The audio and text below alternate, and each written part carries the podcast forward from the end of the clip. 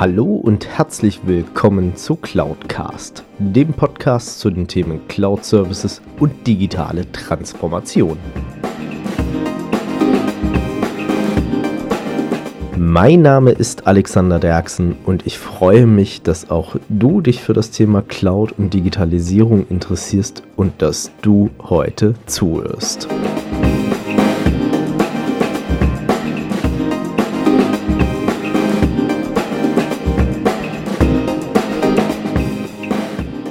Ja, hallo und herzlich willkommen zu Folge 99 von Cloudcast. Wir sind schon knapp an der 100 dran und seid gespannt. Es wird auf alle Fälle noch das ein oder andere Special euch erwarten. Daher. Ähm, in der letzten Folge hatten wir ja Teil 1 des Interviews mit Dave und ähm, wie er als Geschäftsführer das Thema Digitalisierung angegangen ist. Und natürlich brennt auch mir ein Stück weit das Thema auf der Frage, was seine persönlichen fünf Ideen sind. Die sind unter anderem in dieser Folge mit dabei. Aber ihr erfahrt auch, warum das Thema Digitalisierung viel auch mit Loslassen zu tun hat. Deswegen seid gespannt auf Teil 2. Ich wünsche euch viel Spaß und damit geht's weiter mit dem Interview mit Dave Brüch.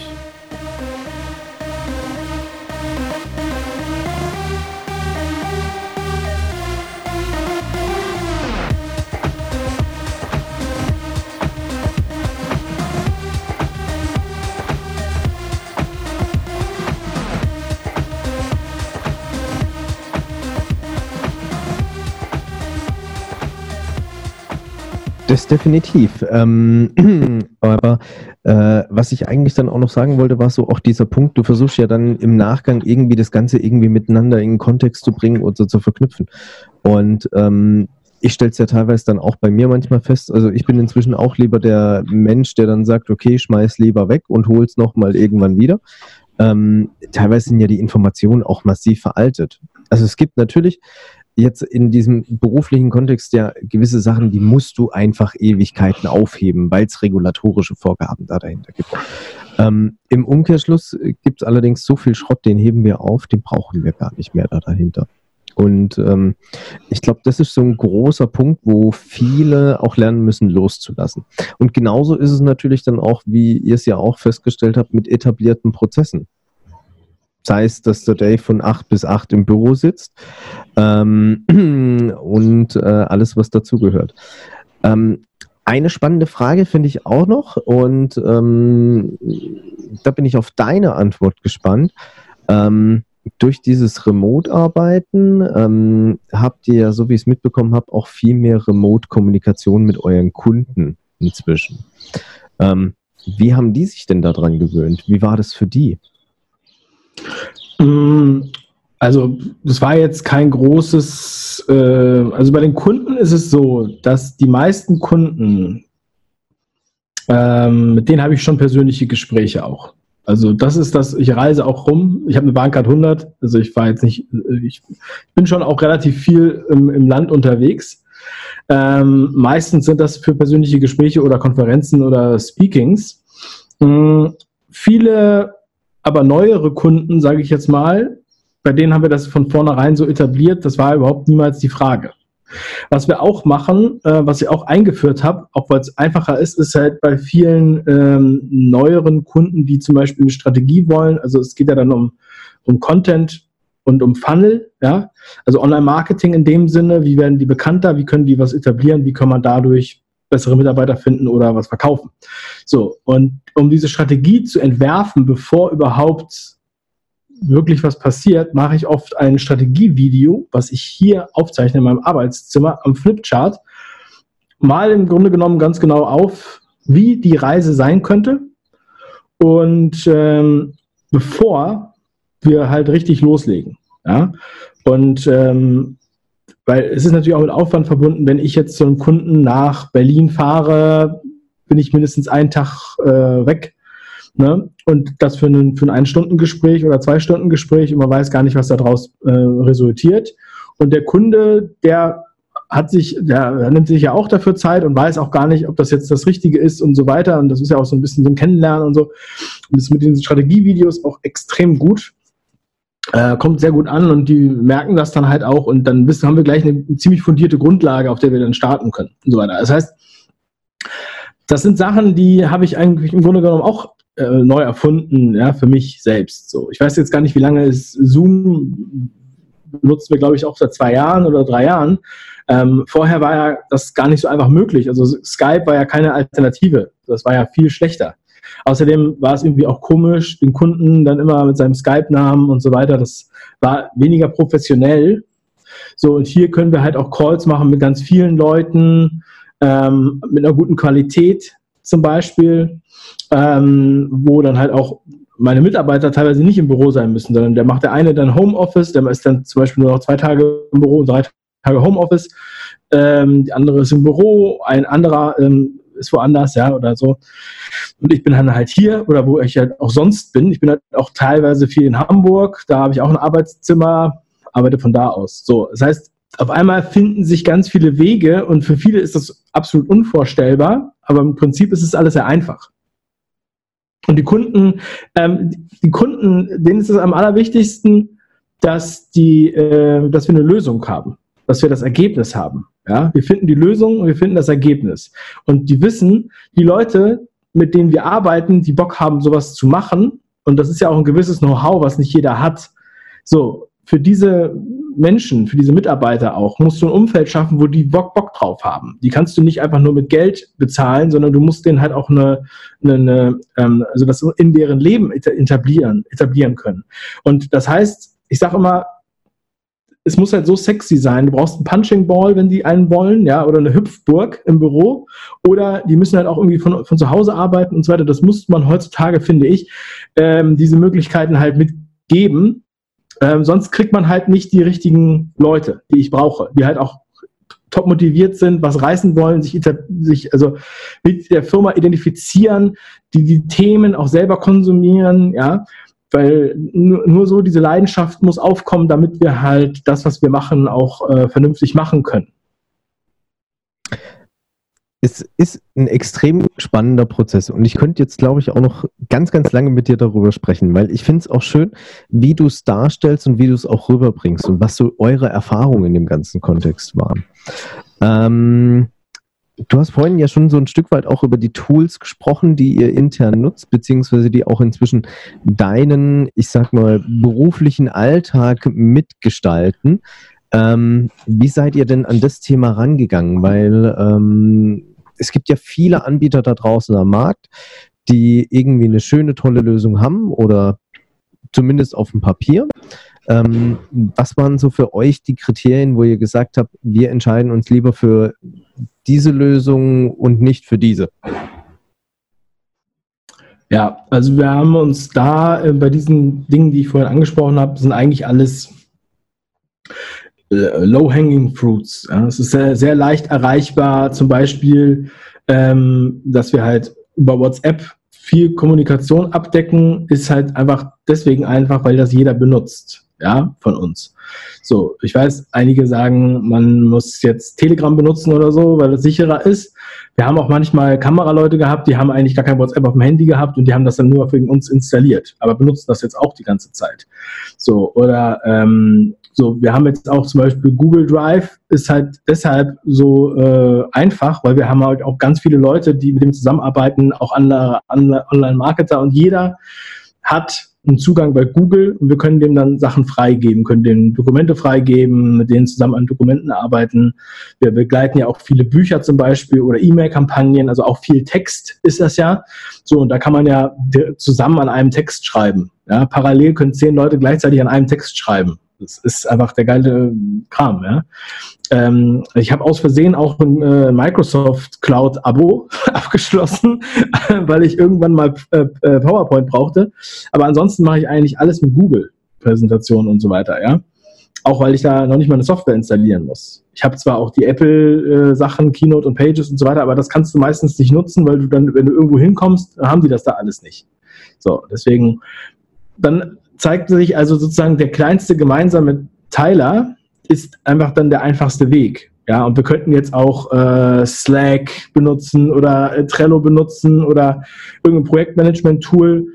Also meine Leute benutzen auch eins. Äh, ich weiß jetzt gerade gar nicht, wie das heißt, aber ich habe dann hab damit nichts zu tun. Also das weiß ich jetzt nicht. Also Und ähm, im Grunde genommen reicht es dann, wenn man halt mit so Basic-Sachen wie Wunderlist arbeitet, ja, weil man dann auch gezwungen ist, die Sachen halt kurz und knapp auf den Punkt zu bringen. Oder halt auch mit Sprachnachrichten oder wir haben auch immer innerhalb unseres E-Mail-Programms haben wir halt auch äh, Prioritäten und Labels und so weiter, dass wir die Sachen halt wiederfinden. Das habe ich auch mal alles so mir ausgedacht, wie ich das auch selber benutze. Ja, und ähm, grundsätzlich das, was ich auch nach, nach außen hin kommuniziere, oft auf meinen Kanälen und im Podcast und so weiter, das ist auch genau das, was wir halt äh, leben. Ne? Deswegen kann ich ja da doch darüber reden. Es ist, es ist einfach schön und es ist auch schön, dass du so offen und äh, darüber kommunizierst, weil viele halten das ja irgendwie hinterm Berg, was sie da dahinter gemacht haben meistens. Ähm, jetzt ist ja so, und wir haben es ja zu Anfang sehr intensiv erwähnt, ähm, das Thema fünf Ideen was waren so für dich bisher die einschlägigsten Geschichten, die du aus diesem Projekt mit herausgenommen hast? Sei es im Punkto geschäftlich, sei es im Punkto, wie du auch vielleicht intern deine Organisation nochmal umstrukturiert hast oder wo du gesagt hast, Lehn, lass uns das lieber so machen, weil es ist ja so, unter diesem Buzzword der Digitalisierung, digitalen Transformation, hat ja, glaube ich, inzwischen jeder verstanden, dass es ein großes Prozessthema ist, was damit zusammenhängt. Und ähm, ich hoffe jetzt, dass die nächste äh, Evolutionsstufe dann dazukommt, dass viele auch verstehen, es gibt nicht das Digitalisierungsprojekt, sondern es gibt den kontinuierlichen Digitalisierungsprozess, ähm, beziehungsweise die kontinuierliche Transformation, die damit einhergeht. Ähm, was waren da so die Punkte, die du für dich mitgenommen hast, ähm, wo du gesagt hast, ja, das ist cool, das ist sexy und ähm, ja, sagen wir es mal konkret, was sind so deine fünf Ideen für die Digitalisierung beziehungsweise für die Transformation? Mhm. Ganz kurz noch vorab möchte ich da mal sagen, es ist lustig, weil man merkt, also ich habe das nicht gemerkt, ja, dass ich in diesem Buzzword sozusagen Thema drinstecke, wie ein Fisch, der im Wasser schwimmt. Und dann irgendwann sagt einer, das ist der Ozean. Und du sagst, hä, wo? Habe ich noch nicht gesehen. Ja, also es war wirklich vor zwei Jahren bei der Transport- und Logistikmesse in München. Da ist mir aufgefallen, dass alle über Digitalisierung reden. Und ich wurde eingeladen, ein Gastkapitel zu schreiben in einem Branchenbuch, das heißt Digitalisierung kompakt und so weiter. Und auf einmal war das gefragtes Know-how in dem Segment, weil wir sozusagen Digitalisierung gemacht haben. Ja? Also wir haben Offline-Branchen in die Digitalisierung gebracht. Aber wenn man das selbst so die ganze Zeit lebt und fasziniert begleitet, merkt man eigentlich das gar nicht. Und auf einmal haben sie dieses Wort dafür erfunden, sage ich jetzt mal, was heute irgendwie alle damit, genauso wie Industrie 4.0 oder irgendwie sowas. Die Leute arbeiten da die ganze Zeit dran und auf einmal nennt man das so. Ja, was sind die fünf Ideen? Also das erste hast du eben schon gesagt, es ist ein kontinuierlicher Prozess. Ähm, es, wird, es wird niemals abgeschlossen sein. Wir, es wird immer weitergehen, ja. Und es ist aber nicht nur die Digitalisierung, sondern es ist generell so, dass wir uns natürlich immer weiterentwickeln, ja. Ähm, die Bedürfnisse, die Produkte und so weiter, ja. Manche haben jetzt Angst wegen der Robotik und so und wegen KI, aber es ist nichts anderes als die Dampfmaschine und das Auto und äh, das, die Elektrizität und das Internet. Also es sind immer, es sind immer solche Innovationen und wir, wir sollten uns darauf konzentrieren, dass wir das, dass wir sehen, was, was können wir daraus machen. Was ist, also ich sage ja auch immer, mach, mach was draus. Was, wie kann ich das für mein Geschäft nutzen? Da habe ich ein ganz tolles Beispiel, ein Pionier in seiner Branche, Mike Fischer. Der hat auch ein Gastkapitel in meinem Buch Fang an geschrieben. Er hat die erfolgreichste Fahrschule Deutschlands in Gera in Thüringen. Äh, unbedingt beachten, am besten das Buch einfach lesen. Da steht es ziemlich ausführlich drin. Er hat eine Fahrschule. Was macht er jetzt? 2019, womit beschäftigt er sich? Mit seiner sehr, sehr erfolgreichen Fahrschule. Macht Millionen. Die erfolgreichste Fahrschule Deutschlands. On top. Er kümmert sich um autonomes Fahren. Das ist der Spirit, den ich meine. Da müsst ihr hinkommen. Das, müsst ihr, das ist der Blick, den wir brauchen. Und nicht sagen, oh, es ist gerade so warm und kuschelig hier bei mir, sondern ein autonomes Fahren kommt, brauchen wir keine Fahrschule mehr. So ist es. So, und das wäre auf jeden Fall das allererste, dass wir das akzeptieren müssen. Auch akzeptieren müssen, dass die Veränderung absolut konstant ist in unserem Leben. Und jede Generation denkt immer, es müsste jetzt immer so bleiben. Wir reden von früher. Ja, aber in zehn Jahren ist heute früher. Ja, und wir haben oft persönlich, genauso wie beruflich, geschäftlich, unternehmerisch, ist das Problem, dass wir immer versuchen, an alten Sachen festzuhalten. Das ist das Gleiche wie mit unseren Lieblingsbands, als wir 16 waren. Jetzt sind wir erwachsen. Jetzt sind wir 20 Jahre älter. Und wir sagen, ach Mensch, die klingen ja gar nicht mehr so wie früher. Ja, natürlich klingen die nicht mehr so wie früher, aber die haben sich in den 20 Jahren auch weiterentwickelt, außer die Rolling Stones. Ja? Aber nein, ähm, das Ding ist, wir haben uns weiterentwickelt, ja, wir sind nicht mehr 16, wir haben auch nicht mehr diesen emotionalen Verbindung dazu, ja, aber wir müssen das akzeptieren und das ist leider so. Und auch wenn man an, mit vor 20 Jahren, wenn du vor 20 Jahren ein Unternehmen gegründet hast, dann ist es doch gut, dass du heute nicht mehr so arbeitest wie damals, weil damals hast du wahrscheinlich sehr, sehr viel lernen müssen, deswegen 16 Stunden am Tag gearbeitet und deswegen kannst du heute nur noch vier Stunden am Tag arbeiten, vielleicht. Ja? So.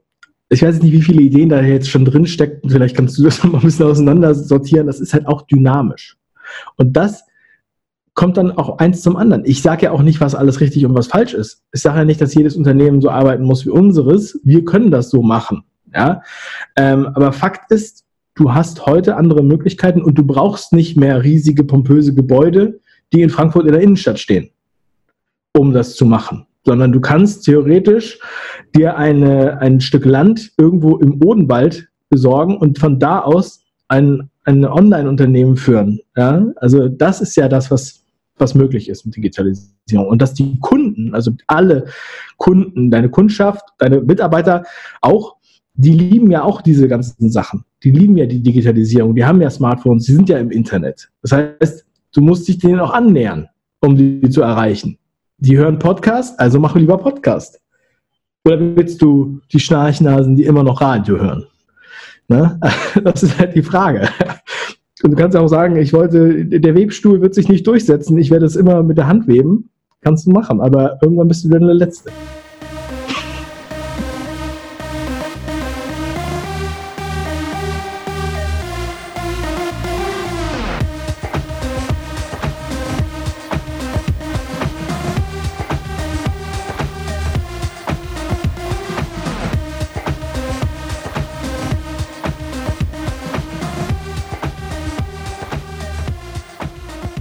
Und das war's auch schon mit Teil 2 des Interviews mit dem lieben Dave. Seid gespannt, Teil 3 ziehen wir so beide unser persönliches Fazit aus dem ganzen Thema und ähm, da kommen nochmal etliche Punkte mit da drauf, wo wir auch so ein bisschen den ein oder anderen technologischen Ausblick wagen. Deswegen seid gespannt auf Teil 3. Ich verabschiede mich bis dahin, wünsche euch viel Erfolg bei eurer Digitalisierung bzw. digitalen Transformation. Macht's gut, bis dahin, euer Alex Derksen. Wenn euch diese Folge gefallen hat, dann hinterlasst mir doch gerne eine Bewertung bzw. eine Rezension auf iTunes. Damit schafft ihr es, dass dieser Podcast noch mehr Leute erreicht und natürlich auch mehr in die Sichtbarkeit kommt. Ansonsten natürlich auch gerne teilen, liken und weiterempfehlen, je nachdem auf welcher Plattform ihr unterwegs seid. Oder ihr besucht einfach auch meine Webseite unter www.cloud-cast.de beides jeweils mit C geschrieben. Dort habt ihr dann auch die Möglichkeit, mit mir in Kontakt zu treten, gerne auch mit Themenvorschlägen oder Ideen zum Podcast.